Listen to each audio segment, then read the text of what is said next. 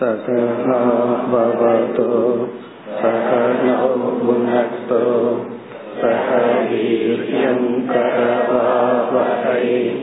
तेजस्विनावधीतमस्तु मा विद्विषावहै ॐ शान्ति शान्ति शान्तिः मुपति मून्रावद् श्लोकम् आत्मा परिज्ञानमयो विवादः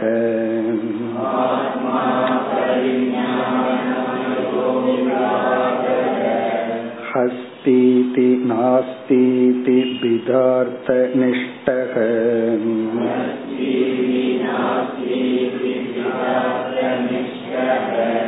व्यर्थोऽपि नैवोपरमेत पुंसाम्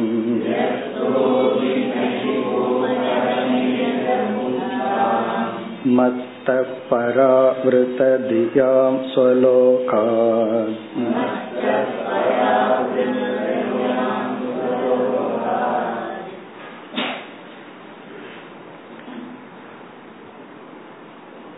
உத்தவருடைய கேள்வி பிரகிருதிகி புருஷக என்ற இரண்டு தத்துவங்கள் வேறாக இருந்த போதிலும் அவைகளை தனித்தனியாக பார்க்க முடியாத காரணத்தினால் எப்படி வேறு என்று புரிந்து கொள்வது? புருஷன் என்ற தத்துவம் பிரகிருத்தியின் துணை கொண்டுதான் புரிந்து கொள்ள முடிகிறது. பிரகிருதி என்ற தத்துவமும் புருஷனுடைய துணை கொண்டுதான் புரிந்து கொள்ள முடிகின்றது. ஆகவே இரண்டையும் எப்பொழுதுமே சேர்ந்துதான் பார்க்கின்றோம். அதாவது எப்பொழுதெல்லாம் நான் நான் நாம் சொல்கின்றோமோ அப்பொழுது உணர்வு பூர்வமான புருஷ தத்துவமும் ஜட ரூபமான உடல் ரூபமான பிரகிருதி தத்துவமும் சேர்ந்து விளங்கி கொண்டிருக்கின்றது. நான்கிற வார்த்தைக்குள்ளேயே புருஷனும் இந்த உடலான பிரகிருதியும் சேர்ந்து விளங்குகிறது. இப்பொழுது அந்த சைத்தன்யத்தை மட்டும் தனியா உடலை தனியா என்னால பிரிச்சு அனுபவிக்க முடியவில்லை. நான் எப்படி இதை புரிந்து கொள்வது? அதற்கு பகவானுடைய சுருக்கமான பதில் வந்து தனியாக பிரித்து அனுபவிக்க முடியாதுதான். ஆனால் பிரகிருதி என்பது விகாரத்தன்மை உடையது புருஷன் என்பவர் செயல்படாத நிர்விகாரமான செயலற்ற தன்மை உடையவர்.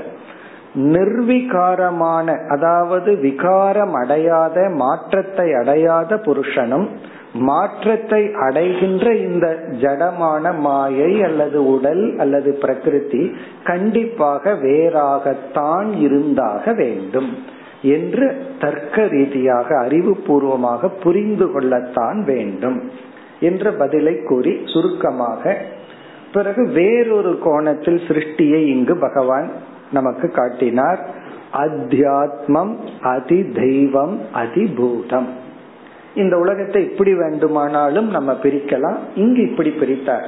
அத்தியாத்மம்னா அனுபவிக்கின்ற ஜீவன் அதி தெய்வம் என்றால் அந்த ஜீவனுக்கு உதவி செய்கின்ற ஒவ்வொரு தேவதைகள் அதிபூதம் என்றால் அனுபவிக்கப்படுகின்ற இந்த உலகம்.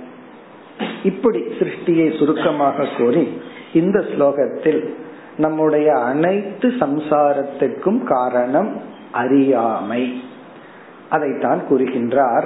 ஆத்ம அபரிஞானமயக விவாதக. ஆத்ம தன்னை பற்றி அபரிஞானமயக இங்க மயகன காரணம்.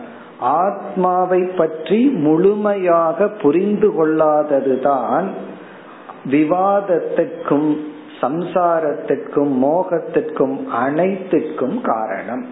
என்ன விவாதம்? அஸ்தி இதி நாஸ்தி இதி பிதார்த்த நிஷ்டக. ஒரு பொருள் இருக்கிறது ஒரு பொருள் இல்லை இப்ப ஆத்மஸ்வரூபத்தை சில பேர் இல்லை என்று சொல்கிறார்கள். இந்த உலகத்தை இருக்கு என்று சிலர் சொல்கிறார்கள். இல்லாததை இருக்குன்னு சிலர் இருக்கிறத இல்லைன்னு சிலர். பிறகு இருக்கிறதா இருந்தா எப்படி இருக்கும்? குணமா இருக்கா? நிர்குணத்துடன் இருக்கா? இப்படியெல்லாம் பிதார்த்த நிஷ்டக வேற்றுமையை சார்ந்துள்ள இந்த விவாதங்கள் அனைத்தும் ஆத்மாவை புரிந்து கொள்ளாததனுடைய விளைவுதான். பிறகு வியர்த்தக அபி.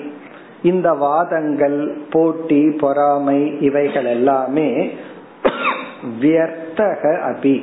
பயனற்றது என்று தெரிந்தாலும் கூட நைவ உபரமேத பும்சாம் மனிதனுடைய மனம் அமைதியை அடைவதில்லை. அதாவது வந்து நமக்கு ஒரு முன்னாடி ஒரு பொருள் இருக்கு. அறிவு பூர்வமா அது தேவையில்லதா? அதை நம்ம அடைய வேண்டிய அவசியம் இல்லைன்னு தெரிஞ்சாலும் மனம் வந்து அதிலிருந்து விலகி கொள்வதில்லை. ஆனா வேணும் அப்படின்னு கேக்குது. புத்தி என்ன சொல்லுது? வேண்டாமே நீ அது இல்லாம அதை விட நல்லா இருக்கிறையேன்னு சொன்னாலும் இந்த மனம் என்ன பண்ணுது? நைவ உபரமேத அமைதி அடைவதில்லை. வாதங்கள் செய்து கொண்டு பகைமையை வளர்த்து கொண்டு இந்த சம்சாரத்திலேயா தான் இருந்து கொண்டு இருக்கின்றது வியர்த்தக அப்படி என்றால் என்னென்னலாம் செஞ்சா நம்மைய நம்ம கஷ்டப்படுத்தி கொள்வோமோ அது தெரிஞ்சாலும் இது தேவையில்லை என்று தெரிந்தாலும் மனம் அமைதியை அடைவதில்லை. நான் ஆர்கியூ பண்ண கூடாதுன்னு நினைச்சிட்டு இருப்பேன். கரெக்டா அவர்கள் முன்னாடி வந்த உடனே ஆர்கியூமெண்ட் வந்துடும் வர்றதுக்கு முன்னாடி வரைக்கும் இத பத்தி பேசக்கூடாது ஆர்கியூ பண்ணக்கூடாதுங்கிறதா என்னுடைய தாட்டா இருக்கும். ஆனா விஷயம் வந்த உடனே நைவ உபரமேத மனம் அமைதியை அடைவதில்லை. இதுக்கெல்லாம் என்ன காரணம்? மீண்டும் பகவான் குறிப்பிடுகின்றார் ஸ்வலோகாத் மத்தக பராவிருத்த தியாம் ஸ்வலோகாத் அப்படின்னு சொன்னா ஸ்வலோகம்னா ஆத்மஸ்வரூபம்.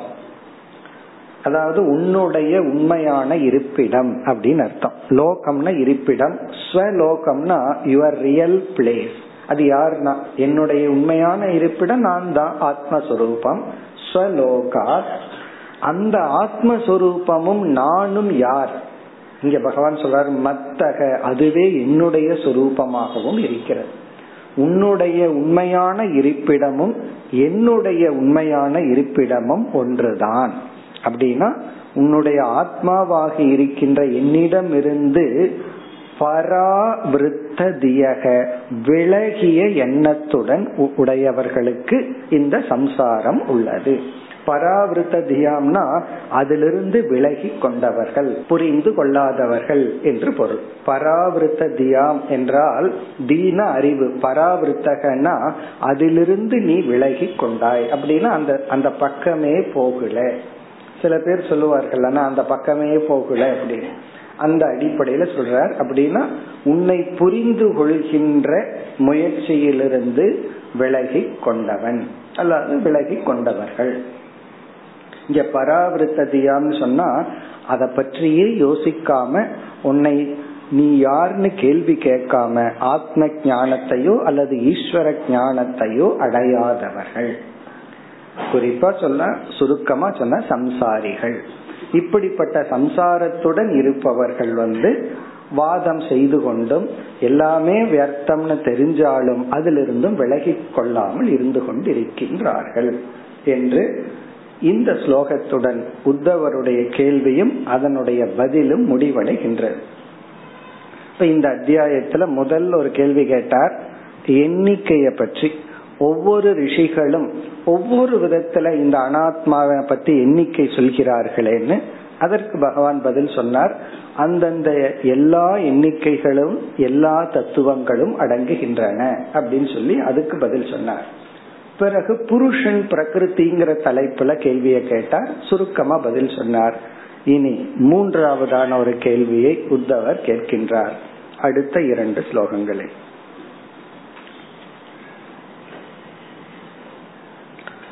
त्वत्तः परावृतधियः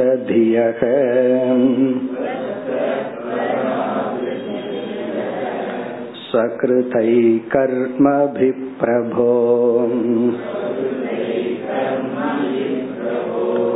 उच्चावचान् यथा देहान्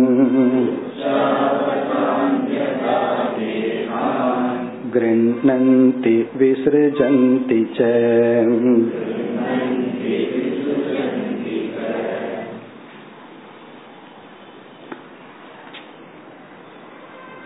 உத்தவருடைய கேள்வி சென்ற ஸ்லோகத்தில் அஜானிகள் துயரப்படுகிறார்கள்னு பகவான் நிறைவு செய்தார். அந்த அஜானிகளை பற்றி தான் இப்பொழுது கேள்வியை கேட்கின்றார். ஆத்ம ஞானத்தை அடைஞ்சவங்களை பத்தியோ சாதகர்களை பத்தியோ கேட்காம அந்த அஜானிகளை இப்பொழுது அதே வார்த்தையை கொண்டு உத்தவர் வர்ணிக்கின்றார். துவத்தக பராவிருத்த தியக தொத்தக என்றால் உங்களிடமிருந்து உங்களை பற்றிய பராவிருத்த தியக என்றால் எண்ணத்தை செலுத்தாதவர்கள். அதாவது ஆத்ம ஞானமோ ஈஸ்வர ஞானமோ இல்லாதவர்கள். பராவிருத்த தியகனா அதிலிருந்து புத்தியை விளக்கி கொண்டவர்கள். உங்களை பற்றிய அறிவிலிருந்து தன்னை விளக்கி கொண்டவர்கள் அப்படின்னா அஜானிகள் ஈஸ்வர ஞானமோ ஆத்ம ஞானமோ இல்லாதவர்கள். அப்ப இங்க யார் யார பற்றிய கேள்வி? அஜானிகளை பற்றி. அதாவது வந்து அவங்க வேதத்தை நம்புவர்களா இருக்கலாம் யாகங்கள் பூஜைகள் செய்பவர்களா இருக்கலாம் எல்லாமே கர்மகாண்டத்தை பின்பற்றுபவர்கள் தான் ஆனால் சாஸ்திர வேதாந்தத்திற்குள்ள வராதவர்கள். அவர்கள் ஈஸ்வரனை ஏற்றுக்கொள்பவர்களா இருக்கலாம் ஆஸ்திகர்களா இருக்கலாம் ஆனால் இறைவனை பற்றி புரிந்து கொள்ளாதவர்கள். அப்படிப்பட்ட அஜானிகள் ஸ்வகிருதைஹி கர்மபிகி பிரபோ. பிரபோ இறைவா ஸ்வகிருதைஹி கர்மபிகி தாங்கள் செய்த கர்மத்தின் விளைவாக. கர்மபிகின செயல் ஸ்வகிருதைகின தங்களால் செய்யப்பட்ட. ஏன்னா இவர்கள் அஜானியா இருக்கிறதுனால ஒரே ஒரு அகங்காரம் தான் இருக்கு. நான் செய்யறேன் நான் கர்த்தா போக்தான்னு சொல்லி. அந்த அஜானிகள் தன்னால் செய்யப்பட்ட கர்மத்தின் விளைவாக உச்ச அவச்சான் யதா தேகான் உச்சாவசான் யதா தேகான் கிருண்ணந்தி. மேலான கீழான சரீரத்தை எவ்விதம் எடுக்கின்றார்கள்? உச்சம்னா மேலான மனித உடல் தேவர்கள் உடல் சொன்ன கீழான மிருகங்கள் மரம் செடி போன்ற உடல்களை யதா எவ்விதம் தேகான் உடல்களை கிருண்ணந்தி எடுக்கின்றார்கள். விசிறிஜந்திச்ச விடுகின்றார்கள். உடலை எப்படி எடுக்கின்றார்கள்? உடலை எப்படி விடுகின்றார்கள்? அதாவது இவருடைய கேள்வி வந்து ஒரு சாதாரண ஜீவன் அவன் ஆஸ்திகனோ ஆஸ்திகனோ ஆனா ஞானி அல்ல சாதகனும் அல்ல. அவன் எப்படி இறக்கின்றான் எப்படி பிறக்கின்றான். அதாவது இறப்பை பற்றிய பிறப்பை பற்றிய ரகசியத்தை கேட்கிறார். ஒரு சாதாரண அஜானி இறந்ததுக்கு அப்புறம் அவன் எங்க போறான் அவனுக்கு என்ன ஏற்படுகிறது? பிறகு அவன் எப்படி பிறக்கின்றான்? அவன் அவனோட டைரக்ஷன் எப்படி இருக்கும்? அவன் எப்படி உடலை எடுக்கிறான்? பிறகு அவன் எப்படி பிறக்கின்றான்? அப்ப இந்த கேள்வி எதை பற்றியது அப்படின்னா ஒரு ஜீவன் குறிப்பா மனிதன் இறந்ததற்கு பிறகு அவனுக்கு என்ன நேரிடுகின்றது? அதுக்கப்புறம் அவன் என்ன ஆகிறான்? அவன் எப்படி பிறக்கிறான்? மீண்டும் எப்படி சரீரத்தை எடுக்கின்றான்? ரொம்ப பேர்த்துக்கு இத தெரிஞ்சுக்கணுங்கிறதுலதான் ஆசை. பிரம்மத்தை பத்தி பின்னாடி தெரிஞ்சுக்கலாம். முதல்ல செத்ததுக்கு அப்புறம் என்ன ஆகும்? நான் எங்க போவேன்? இந்த வீட்டையே சுத்திட்டு இருப்பனா? அல்லது வேற எங்காவது போவேனா? என்ன அடையாளம் கண்டுபிடிச்சிருக்குவாங்களா? இல்ல நான் அடையாளம் கண்டுபிடிச்சிருவனா? அதுக்கப்புறம் என்ன ஆகுது? இந்த ஒரு ரகசியம் இருக்கே. இதத்தான் தேவ ரகசியம்னு சொல்றது. அதனால அடுத்த ஸ்லோகத்துல சொல்றார் உத்தவர் பகவான் இடத்துல இத சாதாரண மனுஷங்களால எல்லாம் புரிஞ்சிக்கவே முடியாது. ஏன்னா இது அவ்வளவு ஒரு சீக்கிரட்டா நீங்க வச்சிருக்கீங்க. ஏன்னா இவ்வளவு சயின்ஸ் முன்னேறி இருக்கே இப்பதான் ஒரு சந்தேகமே வந்திருக்கு. செத்ததுக்கு அப்புறம் இருக்கிறானா இல்லையாங்கிற சந்தேகம் இப்ப வர ஆரம்பிச்சிருக்கு. ஏதோ சில பேர் வந்து சயின்டிபிக்கா கொஞ்சம் இருக்கிற மாதிரி தான் இருக்கு அப்படிங்கிற அளவு முன்னேறி இருக்கு.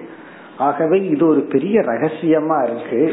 இத உங்களை தவிர வேற யாராலையும் சொல்ல முடியாது. இப்படி நச்சுக்கேத யம தர்மராஜா கிட்ட கேட்டு இது உங்க டிபார்ட்மெண்ட் அதனால அஸ்தித்யேகே நாயம் அஸ்தித்தி செய்கே அப்படின்னு சில பேர் இருக்குன்னு சொல்றாங்க இல்லைன்னு சொல்றாங்க. நீங்க தான் எனக்கு சொல்லணுங்கிறது போல. இப்ப வந்து இது ஆத்ம ஞானத்தோட சம்பந்தப்பட்ட கேள்வி அல்ல. இதுக்கும் ஆத்ம ஞானத்துக்கு சம்பந்தம் கிடையாது.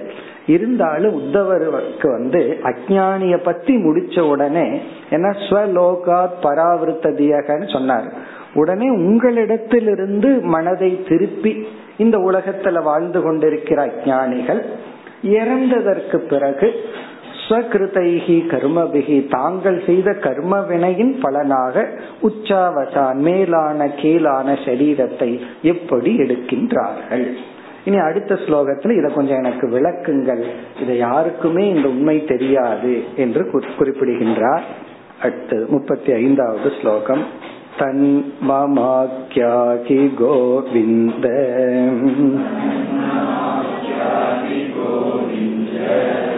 दुर्विभाव्यमनात्मभिः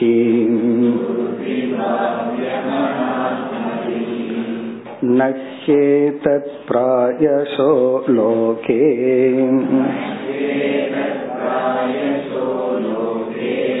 विद्वांसः सन्ति वञ्चिताः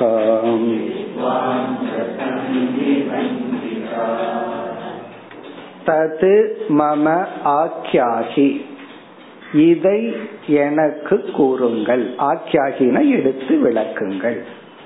அதாவது இந்த உண்மையை எனக்கு சொல்லுங்கள். இறந்ததற்கு பிறகு ஒருத்தன் இங்க போறான் எப்படி போறான் அவன் எப்படி பிறக்கின்றான். இந்த தத்துவத்தை கூறுங்கள். கோவிந்த இறைவா. பிறகு ஏன் உங்களிடத்துல கேக்குறேன் இந்த சாதாரண டாபிக் எல்லாம் வேற யாருகிட்டயாவது கேட்டு தெரிஞ்சுக்கலாமே. முக்கியமான டாபிக்க மட்டும்தானே உங்ககிட்ட கேட்கணும் அப்படின்னா இதுவும் முக்கியம்தான். இத சாதாரண மனிதர்கள் அறிய மாட்டார்கள். இத வேற யாருனாலையும் இந்த உண்மையெல்லாம் தெரிந்திருக்க அது. துர்விபாவியம் அனாத்ம பிகி துர்விபாவியம்னா இதை யாராலும் உணர முடியாது புரிந்து கொள்ள முடியாது. அனாத்ம பிகி என்றால் சாதாரண மனிதர்களால். துர்விபாவியம் அனாத்ம பிகி அனாத்ம பிகின்னு சொன்னா சாதாரண மனுஷங்களுக்கு. அவங்களுக்கு எவ்வளவு வித்யா எவ்வளவு கலை ஞானம் இருந்தாலும் இந்த டாபிக் வரும் பொழுது அவர்களுக்கு தெரியாது. துர்விபாவியம். நகி ஏதத் பிராயசக லோகே வித்வாம்சக சந்தி. இந்த அறிவை உடையவர்கள் ஆல்மோஸ்ட் இந்த உலகத்துல கிடையாது. லோகே இந்த உலகத்தில் வித்வாம்சக. ஒரு ஜீவன் இறந்ததற்கு பிறகு மீண்டும் எப்படி இறக்கிறான்? அவன் அவனோட டெத்துனா என்ன? பர்த்னா என்ன? அவன் எப்படி பிறக்கிறான் எங்க போறான் இது போன்ற விஷயங்கள் எல்லாம் வித்வாம்சக லோகே பிராயசக நார்மலி ந. கிடையவே கிடையாது. இது வந்து யாருக்குமே இத இத பற்றி அறிவெல்லாம் இல்லை. பிறகு கடைசி சொல் வஞ்சிதாகா. சரி அதுக்கெல்லாம் என்ன காரணம்? அது பகவான் மேலேயே பழிய போடுற உங்க மாயையினால் நாங்கள் எல்லாம் வஞ்சிக்கப்பட்டுள்ளோம்.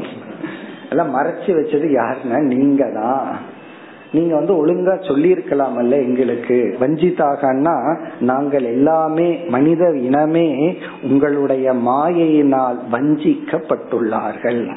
அப்படின்னு என்ன அர்த்தம்னா யாருக்கும் தெரியாம நீங்க பண்ணியிருக்கீங்க. இதை உணர்ந்தவர்கள் யாரும் இல்லை. ஆகவே எனக்கு இதை உபதேசம் செய்யுங்கள். இப்ப உத்தவர் எதுக்கு இதையெல்லாம் கேட்கணும் என்றால் நம்ம இறந்ததுக்கு அப்புறம் இப்படி எல்லாம் ஆவமாங்கிறதுக்கு அல்ல தான் ஜீவன் முக்தனா இருந்து விதேக முக்தி அடைய போற. பொதுவா இத எதற்கு சாஸ்திரத்துல இந்த டாபிக்க நம்ம டிஸ்கஸ் பண்றோம்?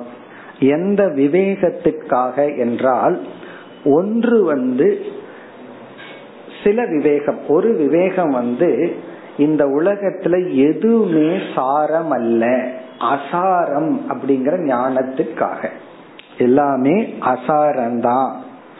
பிறகு வந்து இந்த உலகத்தில் இருக்கிற எந்த பொருளை அடைவதோ அல்லது வேதத்துல சொல்லப்பட்ட சொர்க்கலோகம் பித்ருலோகம் கந்தர்வலோகம் பிரம்மலோகம் போன்ற இது போன்ற லோகங்களும் அசாத்தியம். இது நம்முடைய லட்சியம் அல்ல அப்படின்னு புரிஞ்சுக்கிறதுக்காக. என்ன இறந்ததுக்கு அப்புறம் அவன் சொர்க்கத்துக்கு போறான் இங்க வர்றான் இந்த டிஸ்கஷன்ல எல்லாம் நம்ம என்ன தெரிஞ்சுக்க போறோம்னா அது சொர்க்கமாகட்டும் அல்லது பூலோகத்துல எந்த ஒரு பதவியோ பொருளாகட்டும் இவைகள் இலக்கு அல்ல. அசாத்தியம்னா இது நம்முடைய சாத்தியம் அல்லன்னு புரிஞ்சுக்கிறதுக்கும் அசாரம் அல்லன்னு புரிஞ்சுக்கிறதுக்கும் இவைகளெல்லாம் அனித்தியம். எப்படி நிலையாமைங்கிறது நிலைத்துள்ளதுங்கிறத புரிஞ்சுக்கிறதுக்காகத்தான் இந்த விவேகம் வந்து வைராகியத்துக்காக. ஒரு வைராகியத்தை அடையிறதுக்கு தான் இந்த விஷயமே தவிர இதை தெரிஞ்சு நம்ம என்ன பண்ண போறோம்? ஆனா ஏனோ இதத்தான் தெரிஞ்சுக்கணும் அப்படின்னு ஒரு ஆசை இருக்கு. இனி பகவான் வந்து என்ன செய்ய போகின்றார்? இந்த அத்தியாயம் முடியும் வரை கடைசி ஐம்பத்தி ஏழாவது ஸ்லோகம் வரை கடைசி இரண்டு ஸ்லோகத்துல மீண்டும் ஒரு கேள்வியை கேட்பார் உத்தவர். அதற்கு பதிலா அடுத்த அத்தியாயமே வர உள்ளது. அப்படி கடைசி இரண்டு ஸ்லோகத்துக்கு முன்னாடி வரை ஐம்பத்தி அறுபது உத்தவருடைய கேள்வி. ஐம்பத்தி எட்டாவது ஸ்லோகம் வரை. இனி என்ன பதில் சொல்ல போறார் என்றால் கேட்ட கேள்விக்கு பதில் சொல்ற சில தேவ ரகசியத்தையே உத்தவருக்கு சொல்ற அதன் மூலியமா நம்மளும் வந்து தெரிஞ்சுக்க போறோம். அதாவது இறந்ததுக்கு அப்புறம் என்ன நடக்குது? ஜென்மத்தினுடைய லட்சணம். பிறப்புனா என்ன? இறப்பு அப்படின்னா என்ன? மரணத்தினுடைய லட்சணம். டெத்துக்கான டெபனிஷன் பர்த்துக்கான டெபனிஷன் பிறகு வந்து ஒரு ஜீவன் வந்து எப்படி எந்த டைரக்ஷன்ல எங்க போறான் அதுக்கு என்ன காரணம்? இதெல்லாம் சுருக்கமா சொல்லி பிறகு வந்து வைராகியத்திற்காக அனித்தியத்துவத்தை விளக்க போற. அதாவது சொல்ல போற அலட்சிய வேகேன இந்த காலத்தினுடைய வேகம் வந்து எவ்வளவு விஸ்தாரமா இருக்குன்னு சொல்லி சில அனித்தியத்துவ ஞானத்தை நமக்கு கொடுத்து பிறகு வந்து இந்த ஆத்மா அனாத்மா வேறுன்னு காட்ட போற. அதாவது உடல் வேறு ஆத்மா வேறு அந்த அறிவையும் கொடுக்க போற. கொடுத்துட்டு கடைசி என்ன செய்ய போற இந்த அனாத்மாவான உடல் இருக்கே பிரகிருதி இதற்கு வருகின்ற துயரத்தை நீ பொறுத்துக்கிறத தவிர வேற சாய்ஸ் இல்லை. ஏன்னா மரணம்ங்கிறதும் கூட ஒரு வேதனை தான். மரண வேதனைன்னு சொல்றமே மரண வழின்னு சொல்றமே. ஆகவே டெத்துங்கிறது ஒரு வேதனை தான். அதே போல பர்த் பிறப்புங்கிறது ஒரு வேதனை தான். நீ இந்த சம்சாரத்துக்குள்ள இருக்கிற வரைக்கும் இந்த உடலுக்கு வருகின்ற கஷ்டங்களை பொறுத்துக்கத்தான் வேண்டும் அப்படின்னு பொறுமையோட முடிப்பார். உடனே உத்தவர் அது சம்பந்தமா தான் கேள்வியை கேட்பார். பொறுமையை எப்படி பின்பற்றுவதுன்னு உடனே அடுத்த அத்தியாயம் துவங்க உள்ளது.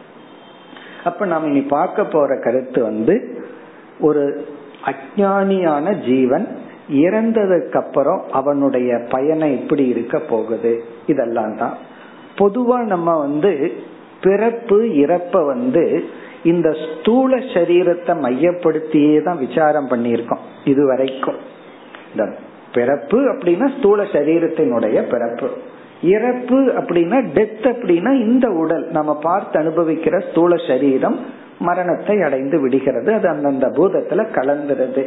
இந்த அடிப்படையில தான் நம்ம பர்த் டெத்துக்கு லட்சணத்தை சொல்லி சிந்திச்சிருக்கோம் ஆனா இந்த பகுதியில பகவான் வந்து பிறப்பு இறப்ப வந்து நம்முடைய சூக்ம சரீரத்தை மையமா வச்சு பேச போறார். மனதை மையமா வச்சு பகவான் பேச போறார். ஆகவே இங்க வந்து முக்கியத்துவம் இந்த ஸ்தூல உடலுக்கு பகவான் கொடுக்கல. நம்மளுடைய மனதை ஒரு சென்டரா வச்சு முக்கியமா வச்சு பிறப்பு இறப்ப வந்து லட்சணம் கொடுத்து விளக்க போறார். அது எப்படின்னு நம்ம அந்த இடத்துல பார்ப்போம். அதாவது எப்படி சொல்ல போறார் அப்படின்னா இந்த இறப்பு அப்படிங்கிறது என்ன அப்படின்னா இந்த மனம் இருக்கே அது தொடர்கிறது. அதுக்கு இறப்பே கிடையாது. இந்த ஸ்தூல சரீரம் தான் முழுமையா அழிஞ்சிருது. ஆனா மனசு இருக்கே அது அழிவதில்லை.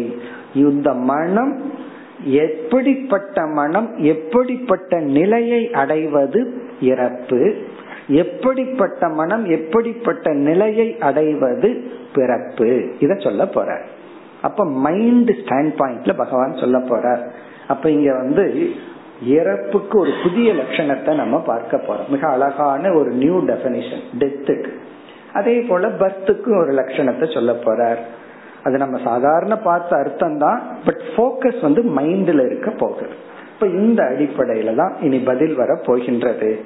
இனி பகவானுடைய பதிலுக்கு செல்வோம். முப்பத்தி ஆறாவது ஸ்லோகம்.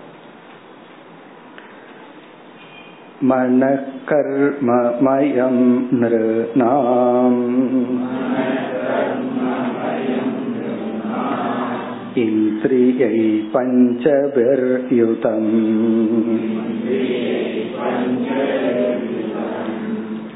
लोकात् लोकं प्रयान्त्यन्यः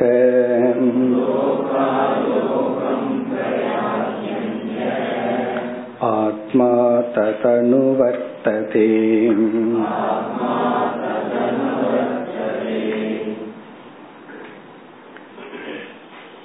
இந்த ஸ்லோகத்தில் பகவான் ஸ்ட்ரெயிட்டா நேரடிய பதிலை ஆரம்பிக்கின்றார் இது ஏற்கனவே தெரியாத சூக்மமான டாபிக் இதுலயும் பகவான் சுத்தி வளைச்சு சொன்னார்னு வச்சுக்கோமே நமக்கு ஒன்றும் புரியாம போகும்.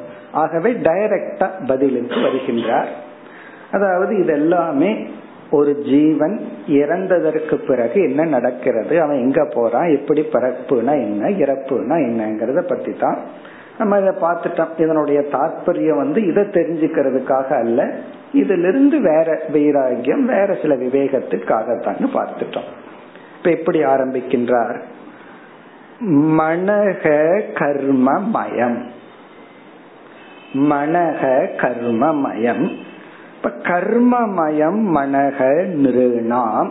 நிருணாம்னா மனிதர்களாகிய நமக்கு மனிதர்களுக்கு. இந்த மனசு இருக்கே. அந்த மனச என்ன நம்ம பார்த்துட்டோம் பகவான் இனி மைண்ட் ஆங்கிள்லயே பேச போறார். அது ஸ்தூல உடலே இருக்கு பட் அதை ரொம்ப கண்டுக்காம மைண்ட் ஆங்கிள் பேச போறார். இந்த மனம்னு நமக்கு ஒண்ணு இருக்கே அத சூக்ம சரீரம்னு சொல்றோம். இந்த மனம் எப்படிப்பட்டது என்றால் கர்மமயம். இந்த மனதுக்கு பகவான் கொடுக்கிற ஒரு அடைமொழி கர்மமயம்.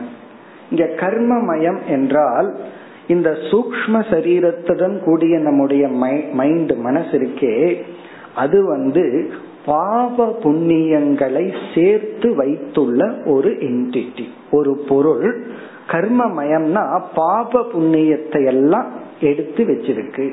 இப்ப தங்கிட்ட எதை வச்சிருக்குன்னா பாப புண்ணியத்தை எல்லாம் தான் வாங்கி வச்சிருக்கிற ஒரு இடம்தான் மனம்.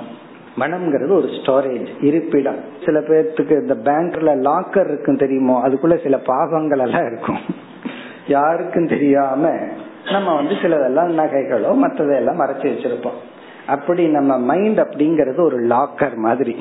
அது என்னன்னா என்ன மயம் கர்ம மயம் நாம செஞ்ச புண்ணியங்கள் எல்லாம் அதுல ஸ்டோரேஜ் அந்த லாக்கர்ல வச்சிருக்கிறோம். பாபம் எல்லாம் அதுக்குள்ள நம்ம வச்சிருக்கிறோம். பிறகு வந்து பஞ்சபிகி இந்திரியேகி யுதம். இந்த மைண்ட் அப்படின்னு சொன்னா நம்ம வெறும் எண்ணம்னு மட்டும் நினைச்சிடக்கூடாது. முழு சூக்ம சரீரம்.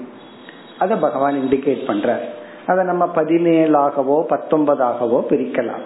அப்படி பஞ்சபிகி இந்திரியகி யுதம்னா இந்த ஐந்து இந்திரிய கூட்டங்களுடன் சேர்ந்தது. இந்த ஐந்து இந்திரிய கூட்டம்ங்கிற இடத்துல நம்ம கருமேந்திரிய கூட்டத்தை எடுத்துக்கணும் ஞானேந்திரிய கூட்டத்தை எடுத்துக்கணும். பிறகு வந்து ஐந்து விதமான பிராண தத்துவத்தை எடுத்துக்கொள்ள வேண்டும். அப்படி ஐந்து இந்திரிய கூட்டங்களுடன் யுதம்னா கூடியுள்ள மனமானது கர்மமயம். அப்படின்னா என்ன அர்த்தம்? இந்த மனம்னா நம்ம என்ன நினைச்சிட்டு இருக்கிறோம்? மனசுங்கிறது நமக்குள்ள ஒண்ணு இருக்கு அதை வச்சுட்டு டிரான்சாக்ட் பண்ணிட்டு இருக்கிறோம். அது உண்மைதான். ஆனா அந்த மனசுக்குள்ளதான் பாப புண்ணியங்கள் எல்லாம் இருக்கு. இனி அந்த அடிப்படையில் மனம் வந்து பாப புண்ணியத்தை சுமந்துள்ளது. பாப புண்ணியத்துடன் கூடி உள்ளது. இப்படி பாப புண்ணியத்துடன் கூடி இருக்கின்ற இந்த மனமானது பகவான் பின்னாடி விளக்க போற அந்த பாப புண்ணியத்தின் அடிப்படையில் அந்த கர்ம வினையின் அடிப்படையில் லோகாத் லோகம் பிரயாதி. ஒரு லோகத்திலிருந்து இனியொரு லோகத்துக்கு பயணம் செய்கின்றது. அதாவது நம்முடைய மனம் கர்மமயம் பாப புண்ணியத்துடன் கூடியுள்ளது. அது தன் அந்த பாப புண்ணியத்தின் அடிப்படையில் ஒரு லோகத்திலிருந்து இனியொரு லோகத்துக்கு பிரயாதி பயணம் செய்கின்றது. அப்ப இதுல இருந்து பகவான் தெளிவுபடுத்துறார் இந்த ஸ்தூல சரீரம் அழிஞ்சா அதோட ஒரு ஜீவனுடைய முடிவில்லை. அதற்கு பிறகு என்ன ஆகுதா இந்த கர்மமயமான இந்த மனம் அந்த மனதுக்கு மரணம் கிடையாது பிறப்பு கிடையாது. மனசு சாகிறதும் இல்லை பிறக்கிறதும் இல்லை இந்த மனம் தன்னுடைய கர்ம தாயே தனக்குள் வச்சு வைத்துள்ள கர்ம வினையின் அடிப்படையில் ஒரு லோகத்திலிருந்து இனி ஒரு லோகத்திற்கு பயணம் செய்கிறது. இங்க லோகம்ங்கிறத உடல்னு கூட எடுத்துக்கலாம். ஒரு உடலுக்கு இனி ஒரு உடல். ஏன்னா நமக்கு கிடைக்கிற லோகம்ங்கிறது நமக்கு கிடைச்ச உடலை பொறுத்து. திடீர்னு நம்ம ஒரு ஜீவாத்மாவுக்கு இந்திரனுடைய உடல் கிடைச்சதுன்னு வச்சுக்கோமே அவனுக்கு இந்திர லோகம் கிடைச்சிடும். மனித உடல் கிடைச்சா மனித லோகம் கிடைச்சிடும். மரம்ங்கிற உடல் கிடைச்சா அதுக்கு தகுந்த உலகம் தான் அது இதே உலகத்துல இருந்தாலும் அது பார்க்காது கேட்காது அது ஒண்ணும் பண்ணாது. அப்படி அந்த உடலுக்கு தகுந்த உலகம் அவனுக்கு கிடைக்கின்றது. அதாவது நேரடியா பதில் சொல்லிட்டு பிறகு ஸ்பெசிபிக்கா எல்லாம் சொல்ல போறார். அவன் எந்த டைரக்ஷன்ல போறதுக்கு என்ன காரணம்? பிறப்புனா என்ன? இறப்புனா என்ன? எப்படி மரணம்ங்கிறது நடக்குது? இதெல்லாம் சொல்ல போற பிறகு அந்நக ஆத்மா தத் அணுவர்த்ததே அடுத்த கருத்து வந்து இந்த சூக்ம சரீரம் மனம் அப்படின்னு இங்க சொல்லப்பட்ட ஒரு தத்துவம் அது கண்ணுக்கு தெரியாத நமக்குள் இருக்கின்ற சூக்ம உடல். அந்த உடலும் இந்த ஸ்தூல உடலை போல ஜடமான தத்துவம் தான் எண்ணமும் ஜடம் அந்த எண்ணம் உருவாகின்ற மனமும் ஜடம்தான். எப்படி வந்து ஸ்தூல உடல் இயற்கையிலேயே ஜடம் ஆனா என்னுடைய அபிமானத்தினால அது உணர்வுடையதா இருக்கு. என்னுடைய அபிமானத்தை நான் எடுத்துட்டேன்னா அது கல்லு மண்ணை போலதான் அது ஜடம்தான். அதே போல மனமும் ஜடம்தான். ஆனா அந்த மனதிற்குள்ள ஆத்மாவினுடைய பிரதிபிம்பம்னு ஒரு தத்துவம் இருக்கு. ஆத்ம சைத்தன்யம் வந்து அந்த மனதை உயிர்விக்கின்றது உணர்வை கொடுக்கின்றது. எப்படி சூரியன் வந்து ஜடமான கண்ணாடிக்குள்ள தானே ஒரு சூரியனை உருவாக்கி கொள்கிறதோ அல்லது தூய்மையான நீர்ல வந்து இனி ஒரு சூரியன் உருவாகின்றதோ அதே போல மனதில் ஆத்மாவினுடைய பிரதிபிம்பம் கண்ணாடியில சூரியனை போல தண்ணீல தெரிகின்ற சூரியனை போல அது என்ன ஆகின்றது உணர்வுடையதாகின்றது. அந்த தத்துவத்தை தான் நம்ம வந்து சிதாபாசன் அப்படின்னு சொல்றோம். சிதாபாசன் சொன்னா சூரியனுடைய ஆபாசம். எப்படி ஒரு பொய்யான சூரியன் வந்ததோ அதே போல மனதிற்குள் பிரம்மத்தினுடைய அல்லது ஆத்மாவினுடைய சைத்தன்ய அம்சம் பிரதிபிம்பிக்க ரிஃப்ளெக்ட் பண்ண அந்த மனம் உணர்வுடையதாகிறது. இப்ப உண்மையிலேயே அந்த மனம் வேறு மனதிற்குள் உள்ள அந்த பிரதிபிம்பம் இருக்கின்றதல்லவா அதுவும் வேறுதான். கண்ணாடி வேறு கண்ணாடிக்குள்ள தெரிகிற சூரியன் வேறு. தண்ணீர் வேறு தண்ணிக்குள்ள தெரிகிற நிலாவோ சூரியனோ வேறுதான். அதே போல மனதிற்குள் பிரதிபிம்பிக்கின்ற அந்த சிதாபாசன் இருக்கு அது வேறாக இருந்த போதிலும் மனம் எங்கெல்லாம் போகுதோ அங்கேயும் அது போகுதான். இதுக்கு இதே உதாரணத்தை எடுத்துட புரிஞ்சுக்கும். சூரியன் வேறு கண்ணாடிக்குள்ள இருக்கிற சூரியனும் வேறுதான். நம்ம கையில கண்ணாடியை வச்சுட்டு சூரியனுடைய பிரதிபிம்பத்தை பார்த்துட்டு இருக்கோம். பிறகு அப்படியே நம்ம நகர்ந்து போறோம். அப்படியே ஒரு ஒரு கிலோமீட்டர் கண்ணாடியை வச்சுட்டே நடந்து போயிட்டு இருக்கிறோம்னு வச்சுக்கோமே. அப்ப என்ன ஆகும்னா அந்த கண்ணாடிக்குள்ள இருக்கிற சூரியனும் நம்மோட சேர்ந்தே நடந்து போகும். சில பேர் பைக்ல அந்த ஹெல்மெட்டுக்குள்ளேயே சூரியன் இருக்கும். அவர் போகும்போது அந்த ஹெல்மெட்ல சூரியன் அப்படியே போயிட்டே இருக்கும். அப்ப என்னன்னா ஹெல்மெட் வந்து அவ்வளவு கிளீனா இருந்தா சூரியன் அதுல பிரதிபிம்பிக்கின்றது. அதுல ஒரு கண்ணாடி இருக்குன்னு வச்சுக்கோமே. இவர் பைக்ல வேகமா போயிட்டு இருக்க அப்ப என்ன ஆகுதுன்னா சூரியனும் சேர்ந்து இவரோட வேகமா போகுது. எந்த சூரியன்? மேல இருக்கிற சூரியன் அல்ல. அந்த ஹெல்மெட்ல அல்லது கண்ணாடிக்குள்ள இருக்கிற சூரியனும் சேர்ந்து நகர்கிறது. வேறாக இருந்த போதிலும். அதத்தான் இந்த இடத்துல பகவான் சொல்றார். ஆத்மா அந்நக. இங்க ஆத்மாங்கிற சொல்லுக்கு கவனமா சிதாபாசன் புரிந்து கொள்ள வேண்டும். அந்த மனதுக்குள் இருக்கிற சிதாபாசன் மனதை காட்டிலும் வேறுபட்டவன். இங்க அந்நகனா அது மனதுக்குள்ளேயே இருந்தாலும் தத்துவத்தின் அடிப்படையில் மனதிலிருந்து வேறுபட்டவனாக இருந்த போதிலும் தத் அணுவர்த்ததே அந்த மனம் செல்கின்ற இடத்தில் இதுவும் சேர்ந்து செல்கிறது. மனசு மட்டும் தனியா போகல சிதாபாசனை விட்டுட்டு. சிதாபாசனுடன் அந்த ரிஃப்ளக்டட் கான்சியஸ்னுடன் இந்த மனமானது செல்கின்றது. அதோட சேர்ந்து வேறொரு உடலுக்கோ வேறொரு லோகத்துக்கோ எங்க போகணுமோ அங்கு செல்கிறது. அப்ப இந்த இடத்துல என்ன விஷயத்த பகவான் நமக்கு சொல்லியிருக்கார்? ஆத்மாவை பத்தி இங்க பேச்சே இல்லை. ஸ்தூல உடல் ஒண்ணு இருக்கு. அதுக்குள்ள நம்ம கிட்ட மனசு இருக்கு. அந்த மனதுக்குள்ள வந்து பிரதிபிம்ப சைத்தன்யம் இருக்கு. ஆத்மாவினுடைய சைத்தன்யம் ரிஃப்ளெக்ட் ஆகி மனதும் ஒரு உணர்வுடையதா இருக்கு. இங்க மரணம் அப்படிங்கிறது இந்த சிதாபாசத்துடன் கூடிய மனம் அந்த ஜீவன் இந்த உடலை விட்டு வேறு ஒரு உடலுக்கு செல்கின்றான். அப்படி செல்லும் பொழுது சிதாபாசனும் மனமும் சேர்ந்து செல்கின்றது. இந்த உடலை விட்டாச்சு. அதனாலதான் உடல் அதற்கு பிறகு கல்ல போல மண்ணை போல ஜடமாகி விடுகிறது.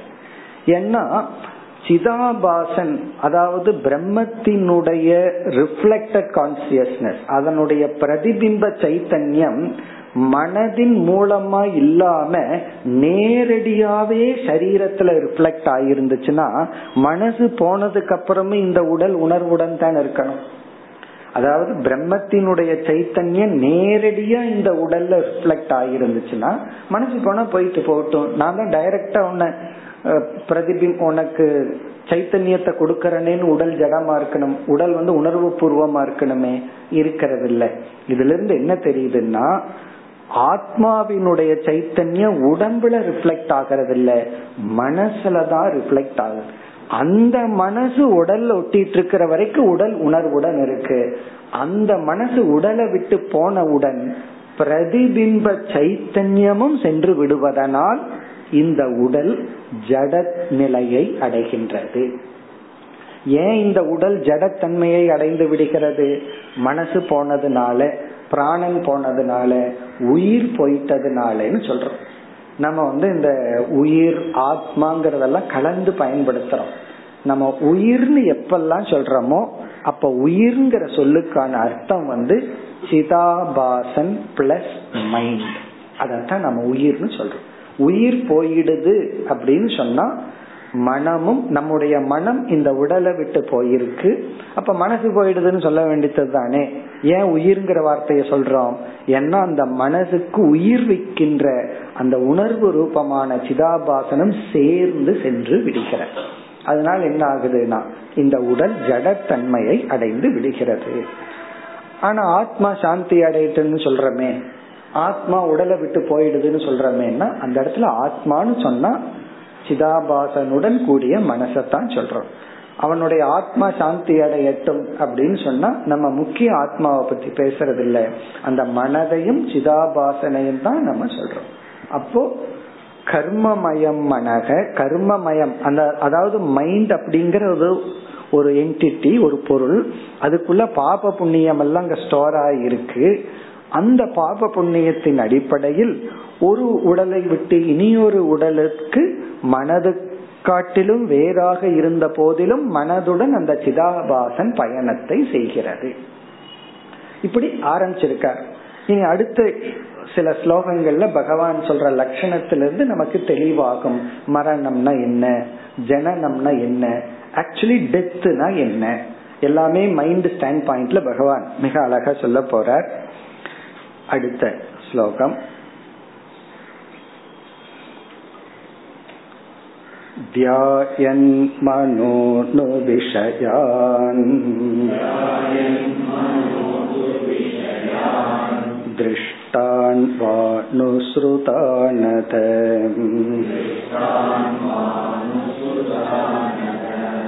उद्यत्सीतत्कर्मतन्त्रम्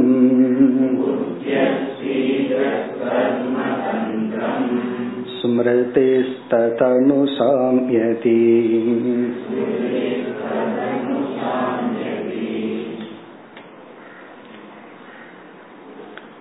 இந்த ஸ்லோகத்தில் இப்படி ஒரு ஜீவன் இந்த உடலை விட்டு வெளியேறும் பொழுது அவனுடைய எந்த இடத்துக்கு போவான் எங்க போவான் அப்படிங்கறத யார் நிர்ணயிப்பார்கள் அதை இங்கு குறிப்பிடுகின்றார் டைரக்ஷன் ஆஃப் டிராவல் அதை யார வந்து முடிவு பண்றது?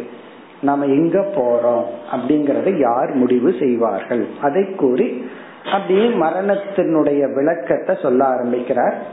அடுத்த ஸ்லோகத்துல மரணத்துக்கான லட்சணத்தை சொல்லுவார். டெத்தினுடைய டெபனிஷன் அடுத்த ஸ்லோகத்துல வரும். இங்க அந்த மரணத்தினுடைய விளக்கமும் வரும். சுருக்கமா மரணத்துக்கு ஒரு லட்சணத்தை சொல்லிட்டு பிறகு அந்த மரணத்தை விளக்க போற பிறகு ஜென்மத்துக்கு லட்சணம் சொல்லுவார். அந்த ஜென்மத்தினுடைய லட்சணத்தையும் உதாகரணங்கள் மூலமா சில ஸ்லோகங்கள்ல விளக்க போகின்றார். இப்ப அதற்கு முன்னாடி மரணத்தினுடைய லட்சணத்தை சொல்றதுக்கு முன்னாடி இவனுடைய டைரக்ஷன் ஆஃப் டிராவல் இவன் எந்த டைரக்ஷனை நோக்கி போவான்?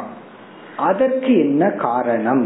அதை இந்த ஸ்லோகத்துல பகவான் கூறுகின்றார். பிறகு வந்து டெத்துங்கிறதுல என்ன நடக்குது? மரணத்துல என்ன நேரிடுகிறது? அதை இங்க சொல்ற இப்ப டைரக்ஷன் ஆஃப் டிராவல் அப்படிங்கிறது இவன் எதை நோக்கி போவான் இதெல்லாம் நம்ம எட்டாவது அத்தியாயத்துல படிச்ச கருத்து தான் கீதையில புதிதா இல்ல. இப்ப நம்ம கிளாஸ் முடிஞ்ச உடனே எங்க போவோம்? அப்படின்னு சொன்னா ஒவ்வொருத்தரும் ஒவ்வொரு இடத்துக்கு போவார்கள். சில பேர் நேர பேக்கரிக்கு முன்னாடி போய் நின்று பப்ஸ் எல்லாம் வாங்கி சாப்பிட்டு சில பேர் நேரா வீட்டுக்கு போவார்கள். சில பேர் வேற ஒரு ஒர்க் வச்சிருப்பாங்க. இப்ப எங்க போவார்கள் அப்படின்னு சொன்னா அவர்கள் வந்து இந்த கிளாஸுக்கு முன்னாடி எங்க போலான்னு முடிவு பண்ணிட்டு உட்கார்ந்துருக்காங்களோ கிளாஸ் முடிஞ்ச உடனே அந்த தாட் வந்துடும் அதுக்காகத்தான் அந்த பூர்ணமத பூர்ணமிதம். ரெடியா ஓடுறதுக்காக. அத பூர்ணமதம் சொன்ன உடனே அந்த தாட் வந்துடும் நாம இங்கதான் இருப்போம். ஆனா நம்ம மைண்ட் அங்க போயிடும் எங்க போகணும்னு முடிவு பண்ணிட்டோமோ நாம இங்க இருந்தாலும் ஸ்தூல சரீரம் இங்க இருந்தாலும் நம்முடைய மனம் அந்த இடத்தை ரீச் ஆயிடும் ஒருத்தருடைய கெஸ்ட் ஒரு ஃப்ரெண்டு வீட்டுக்கு போலாம்னு நினைச்சீங்கன்னா கிளாஸ் முடிஞ்ச உடனே நேர மைண்ட் அந்த ஃப்ரெண்டு வீட்டுக்குள்ள போய் டேஷ் ஆகி திரும்பி வரும். ஓ அங்கதான் போகணும். அப்ப நம்மளுடைய டைரக்ஷன் வந்து எங்க போலாம் அப்படின்னு ஏற்கனவே நம்ம புத்தியில முடிவு பண்ணி வச்சிருக்கிறோமோ அது நேச்சுரலா வரும். அதுக்கப்புறம் யோசிக்க மாட்டோம். யோசிக்கவே இல்லைன்னா கிளாஸ் முடிச்சு கொஞ்ச நேரம் உட்காந்துருப்போம் எங்க போலாம் அப்படின்னு. அது யோசிச்சு வச்சிருந்தா குயிக்கா நடக்கும். ஒண்ணுமே முடிவு பண்ணாம இருந்தோம் அப்படின்னா அதுக்கப்புறம் ஒரு குழப்பம் வரும் எங்க போறதுன்னு. சில பேர் எதுக்குமே லாய்க்கு இல்லாதவனுடைய ஜீவன் இப்படி இருக்குமோ தெரியல. இங்க இருக்கும்போது எதையுமே பிளான் பண்ணாதவர்கள் இறந்ததுக்கு அப்புறம் கொஞ்ச நாள் யோசிச்சுட்டு டெட் பாடியிலே இருந்துதான் போவாங்களோ. ஆனா ஏற்கனவே பிளான் பண்ணவங்களுக்கு பிரச்சனையே கிடையாது. இங்க பகவான் என்ன சொல்றார்? ஒரு ஜீவன் வந்து இந்த லோகத்துல வாழ்ந்து கொண்டு இருக்கும் பொழுது சில விஷயங்களை பார்த்து சில விஷயங்களை கேட்டு பார்க்கிற விஷயம் கேட்கிற விஷயம் அல்ல அல்ல. பார்த்த சில விஷயங்களையே மனசுல அசை போட்டுட்டு இருப்பான் கேட்ட சில விஷயங்கள் மீது ஆசைப்பட்டு மனசுல அசை போட்டு அசை போட்டு அது மேல இவனுக்கு அளவு கடந்த ஒரு பற்று உருவாகி இருக்கு. அப்ப என்ன ஆகும்னா இவன் இறந்ததற்கு பிறகு அந்த ஆசைய பூர்த்தி செய்யக்கூடிய சூழ்நிலையை நோக்கி செல்வான். அப்ப இவனுடைய டிராவல் இவனுடைய பயணம் எதை நோக்கி இருக்கும் அப்படின்னா இவன் உயிரோடு வாழ்ந்து கொண்டு இருக்கும் பொழுது எந்த அனுபவித்த விஷயங்கள் அனுபவித்த எல்லா விஷயங்களும் கிடையாது. அனுபவித்த விஷயங்கள்ல எதை இவன் தியானித்து கொண்டிருந்தானோ எந்த விஷயத்தையே அதிகமா நினைச்சிட்டு இருந்தானோ அல்லது கேட்ட விஷயங்கள் அனுபவிக்காம கேட்ட விஷயங்கள் அந்த விஷயத்துல எந்த விஷயத்தை எடுத்து அதிகமா நினைத்து கொண்டிருந்தானோ இவன் என்ன பண்ணிட்டான்னா இவன் இங்க இருக்கும் பொழுதே இனி ஒரு பாடிய தயார் பண்ணி வச்சுட்டான். இனி ஒரு லோகத்தை செட் பண்ணி வச்சுட்டான்னு பகவான் சொல்ற அது உண்மைதான். இதை இந்த இங்க இருக்கும் போதே நம்ம எப்பவுமே அப்படி இந்த ஸ்டாண்ட் பை வச்சுக்கிறோம்ல இங்க ஒண்ணு ரெடியா இருக்கும் போதே இனி ஒண்ணு வச்சுக்கிறோம்ல எல்லாத்துக்குமே. அப்படி இவன் இங்க உயிரோட இருக்கும் பொழுது இவன் என்ன பண்ணி வச்சுட்டான்னா இந்த உடலை விட்டு போனதுக்கு பிறகு அதற்கான உலகம் அதற்கான உடலை வந்து சங்கல்ப ரூபமா பில்ட் பண்ணி வச்சுட்டானா இவன் என்ன பண்றான்? ஏற்கனவே வீடு கட்டியாச்சு. போக வேண்டியது தானே கிரக பிரவேசம் தானே. அப்படி இவன் உயிரோட இருக்கும் பொழுதே இவன் ஒரு வீட்டை கட்டி வச்சுட்டான். எப்படி கட்டி இருக்கான் இங்க பகவான் பயன்படுத்துற வார்த்தை அனுத்தியானாத். அதாவது மீண்டும் மீண்டும் சிந்திச்சு சிந்திச்சு. அனுபவிக்கப்பட்ட விஷயத்துல மீண்டும் சிந்திச்சு சிந்திச்சு கேட்கப்பட்ட விஷயங்களை மீண்டும் சிந்திச்சு சிந்திச்சு அதை அடையணும் அதை அனுபவிக்கணுங்கிற ஒரு பெரிய வில் ஒரு ஆசையை இவனுக்குள்ள உருவாக்கி அந்த ஆசையே இவனுடைய உலகமா உருவாகி இவனுக்காக காத்துட்டு இருக்கான் பிறகு இங்க மரணம் எப்படி நடக்கிறது? அதை இந்த ஸ்லோகத்துல சொல்றார். மரணம் நடக்கிற விதத்தை இந்த ஸ்லோகத்தை சொல்லி மரணத்துக்கு அடுத்த ஸ்லோகத்துல லட்சணம் சொல்லுவார். இங்க மரணம் எப்படி நடக்குதா? அதாவது வந்து இவனுடைய இந்த காலம் முடிஞ்சாச்சு. இந்த சரீரத்தை எல்லாம் மேக்சிமம் யூஸ் பண்ண வேண்டியதெல்லாம் யூஸ் பண்ணி இந்த யூஸ் அண்ட் த்ரோ இருக்கே. அதே போல எவ்வளவு யூஸ் பண்ணணுமோ அவ்வளவு யூஸ் பண்ணியாச்சு. அப்ப இவன் என்ன பண்றானா இந்த சரீரம் இந்த உடல் இந்த உலகம் அனுபவத்திலிருந்து அப்படியே மேல வர்றானா இப்படி மேல வரும் பொழுது நம்ம தண்ணியிலிருந்து மேல வரும்போது ஒருத்தர் மேல இருந்து கையை கொடுக்கறாருல அதை தூக்கி விடுறாரு இல்லையா? அதே போல அடுத்த உலகம் ரெடியா இவனுக்கு இருக்கான். இவன் உருவாக்கிய உலகம் ரெடியா இவனை பிடிச்சி இழுக்குது. இதிலிருந்து இவன் அப்படியே வெளியே வருகின்றான்.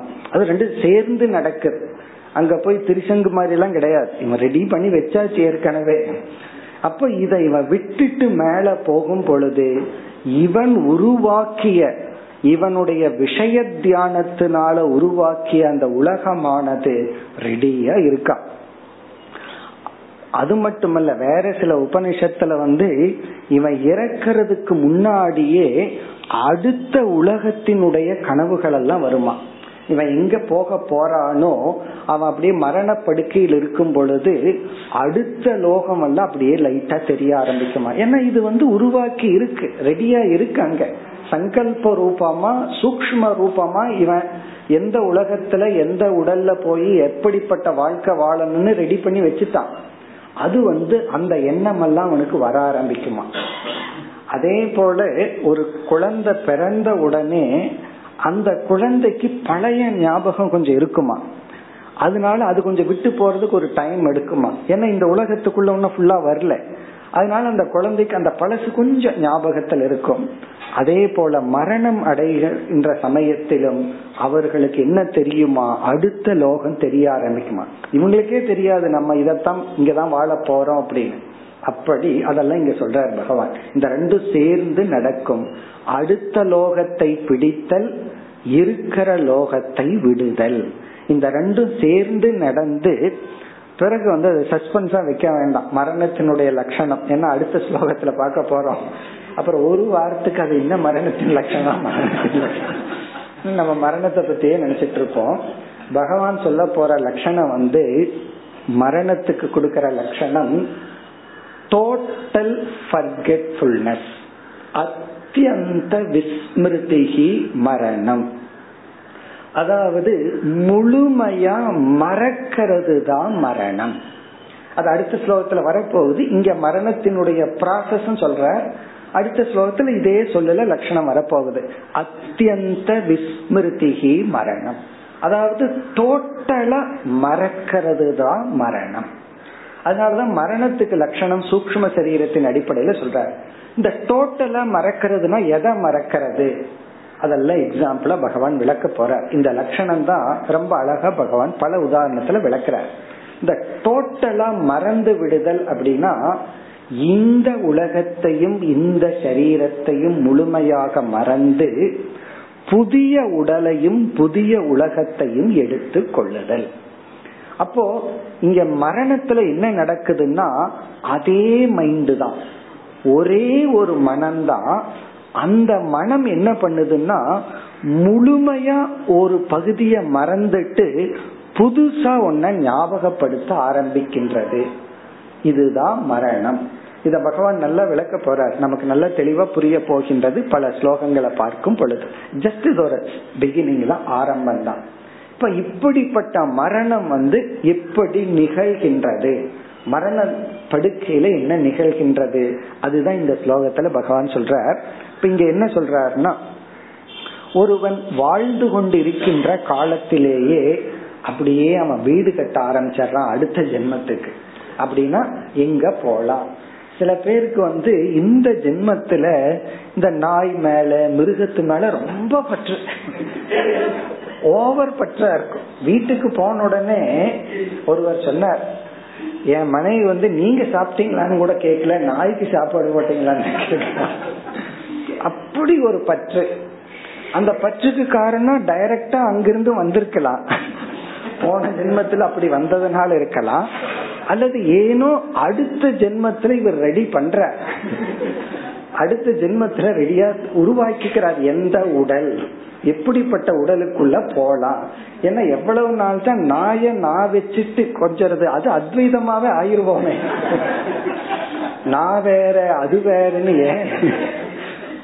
இவ்வளவு தூரம் பற்று வந்த உடனே பகவான் என்ன பண்றாரு? உனக்கு அத்வைத சித்தி தர்றேன் நீ வந்து எதுக்கு அந்த உயிரினத்தோட நீ வேற அது வேறன்னு நினைக்கிற? நீயாகவே ஆய்ப்பாரு கொஞ்ச நாள். பிறகு உனக்கு அந்த பொருள் மீது உள்ள ஆசை போகும். அது நல்ல சௌரியமான இடத்துல நாயா பிறக்க வச்சா ஆசை போகாது. அது தெருவில் இருக்கிற நாயா பிறக்க வச்சா அப்பதான் அவனுக்கு வைராக்கியம் வருவோம் போதும். இனி இந்த ஜென்மம் போதும். அப்ப வந்து இவன் உயிரோடு இருக்கும் பொழுதே எத்தனையோ விஷயங்களை அனுபவிக்கிறான் எத்தனையோ விஷயங்களை கேள்விப்படுறான் அதுல சில விஷயங்கள் இவனுடைய சம்ஸ்காரத்தின் அடிப்படையில் அதுன்னு சொல்றாரு. எத்தனையோ கேட்டாலும் ஏன் நம்ம மைண்ட் ஒன்ன மட்டும் ரீங்காரம் போடுது? அது நம்முடைய வாசனையினுடைய அமைப்பின் அடிப்படையில். நம்ம மனசில் உள்ள வாசனையின் அடிப்படையில் அதுலயும் சாய்ஸ் இல்லாம சில விஷயங்களை எடுத்துக்கொண்டு இந்த மனசு என்ன பண்ணுதான்? அந்த விஷயங்களையே நினைத்து நினைத்து அப்படிப்பட்ட உடல் அப்படிப்பட்ட உலகத்தை இந்த மனம் கர்ம வினையினால் தியானத்தினால் விஷய தியானத்தினால் உருவாக்கி தயாரா வச்சிருக்கான். இது உயிரோட வாழ்ந்துட்டு இருக்கும் போது நடக்கிற விஷயம். இப்ப நம்ம உயிரோட இருக்கும் பொழுதே ஒரு உலகத்தை கிரியேட் பண்ணி வச்சார். பிறகு என்ன ஆகுதுன்னா மரண தருவாயில். இந்த மரணம் நடக்கும் போது என்ன ஆகுதுன்னா ஏற்கனவே வாழ்ந்து கொண்டிருக்கின்ற இந்த உலகம் இருக்கே இந்த உடல் இந்த உறவினர்கள் இந்த உலகம் இதுல வந்து இதனுடைய டைம் ஓவர் இந்த ஜீவனுக்கு இதெல்லாம் அனுபவிக்க வேண்டிய காலம் முடிவடைகிறது. உடனே என்ன பண்றான்? இவனை அறியாமல் இதன் மீதுள்ள அபிமானத்தை விட ஆரம்பிக்கின்றான். அப்படியே மறதி வர ஆரம்பிக்கின்றதா? மறக்க ஆரம்பிக்கின்றானா? எதை? இந்த உறவினர்கள் இந்த உலகம் இந்த உடல் இது அப்படியே மறக்கிறான் இத கொஞ்சம் மறந்து பிறகு உன்னை உருவாக்கி கற்பனையில உருவாக்கி வச்சிருக்கானே அதை அவன் எடுத்து கொள்கின்றான். அப்படி எடுக்கும் பொழுது இந்த இத செஞ்சது மனசுதான். இந்த ஒரே மனசுதான் இதிலிருந்து அதற்கு போச்சு. ஆனா மரணத்துல என்ன நடக்குதுன்னா மறந்தத மறந்துடுறானா. சில பேர் மறந்ததை மறக்கிறது இல்ல மறந்ததை மறந்து விடுகின்றான். இதையெல்லாம் நான் மறந்து விட்டுட்டேங்கிறதையும் கூட மறந்து விடுகின்றான். அதான் அத்தியந்த டோட்டல் அதாவது வந்து சில சமயங்கள்ல மறந்துட்டோம்ங்கிறது ஞாபகத்துல இருக்கும். சிலது மறந்துட்டோம்ங்கிறதையும் கூட மறந்துடுவோம். அப்படி அதையவே மறந்துடுற ஒரு காலத்துல நான் இதை வச்சிருந்தேன். இப்ப இத நான் விட்டு மறந்து வந்துட்டேங்கிறத மறக்கிறது தான் மரணம். அத சொல்ல போற அடுத்த ஸ்லோகத்திலையும். அப்ப மரண தருவாயில என்ன நடக்குதான் இவன் உருவாக்கிய புதிய உலகத்தோடு அபிமானமும் பழைய உலகத்தின் மறதியும் ஏற்படுகின்றது. அதுதான் இந்த ஸ்லோகத்துல சொல்றார். அடுத்த வகுப்பில் தொடர்போம் पूर्णमिदं पूर्णात् पूर्णमुदच्यते पूर्णस्य